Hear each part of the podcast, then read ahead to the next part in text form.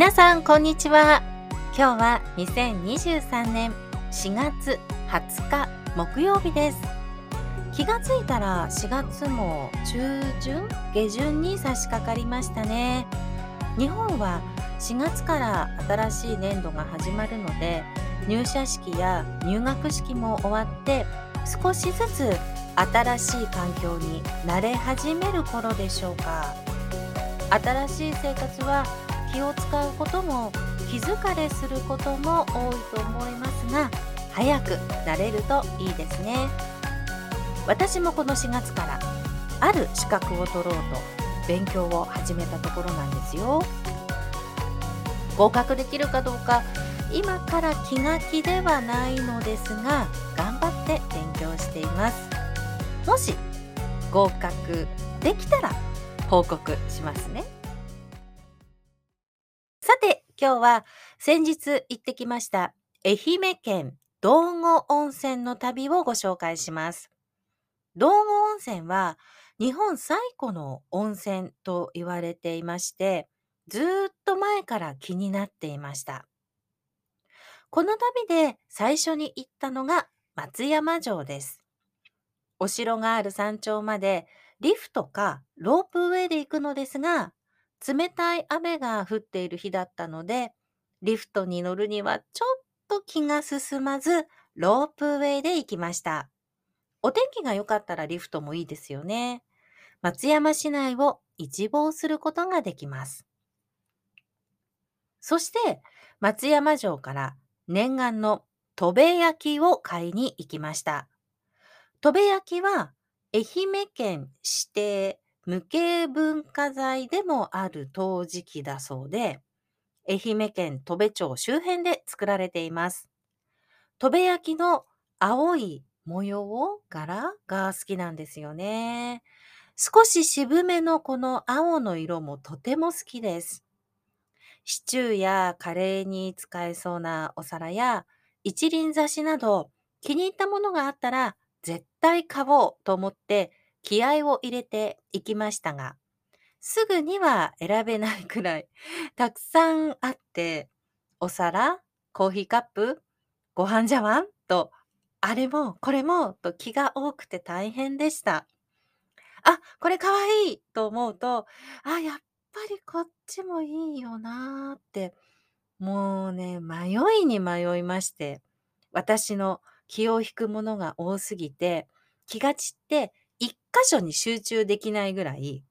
お店の中をこう何周も、うん、回りましたね。あれこれ選んでいるうちに、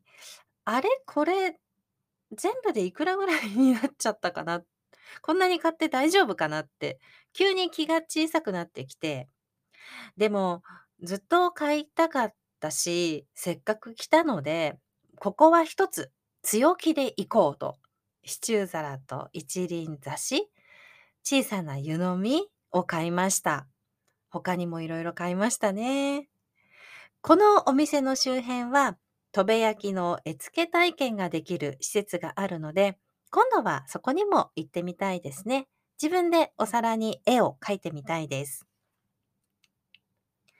この旅は道後温泉を満喫するという一大テーマの旅だったので、その後すぐ道後温泉に向かいました。道後温泉に着いたら、まず道後温泉本館に行ってお風呂に入って、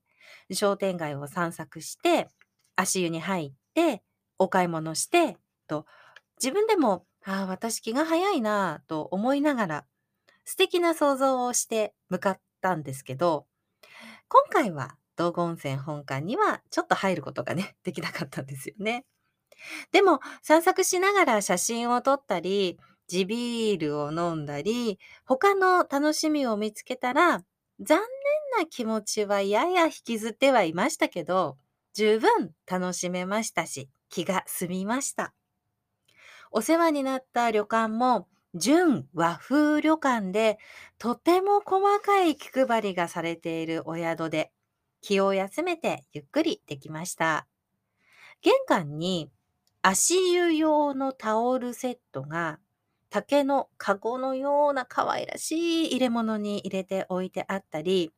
お食事の時も食べる速さに合わせてスムーズにお料理を運んでくれて、旅館の皆様は本当によく気がつく方ばかりでしたね。そしてそして、やはり肝心の待ちに待ったお風呂ですよね。お部屋に半露天風呂があったんですけど、お湯はトロトロ、肌はすべすべツヤツヤで、体の芯から温まるお湯でした。うん、体の芯から温まる。そうだな。体の中の骨まで温まってるような感じかな。骨まで温かさが伝わってるような感じでしょうかね。だから、お風呂上がりはしばらく暑くて、窓全開で涼んでましたね。2月なのに。それくらい暖かかったです。今回は純粋にお風呂を楽しむ旅だったので、もう何回入ったことか、自宅に道後温泉を引きたいくらい大好きな泉質でした。私の生徒さんから、日本で温泉は体験したいけど、大浴場で知らない人と一緒は恥ずかしいし、気が重いな、気が進まないな、という話をよく聞きます。お部屋に露天風呂があるのはとても便利ですよね。まあ、そうですよね。確かに、初めて会う知らない人と裸でお風呂に入るって、うーん、ちょっと慣れるまではね、びっくりしちゃうかもしれませんね。翌日は宇和島市まで鯛めしを食べに行きました。炊き込みご飯の鯛めしじゃなくて、宇和島鯛めしは、宇和島の近海で採れた新鮮なマダイの刺身を生卵、醤油、お出汁を混ぜたタレにつけて、それをご飯の上に乗せて食べる丼料理で、郷土料理だそうです。プリプリして歯ごたえのある鯛のお刺身の食感と卵のまろやかな組み合わせはもうご飯が止まらなかったですね。すごい食べました。お店の方もとても気がいい人で、親切にいろいろとメニューとかおすすめを教えてくれました。初めて行ったので食べ方とか、どれをどのように注文したらいいのかよくわからなかったんですけど、とても親切にいろいろ教えてくれるので、私も気兼ねなく食べ方とか、どんなお料理なんですかどうやって注文するのが一番いいですかというような質問をすることができました。また行きたいですね。で今回は細かくスケジュールを組まずに、気の向くままにゆっくりと楽しむことができました。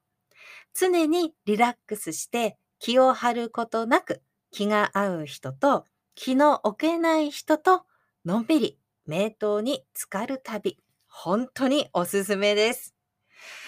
ということで皆さん気がついてますね。今回は気という言葉を使ったり、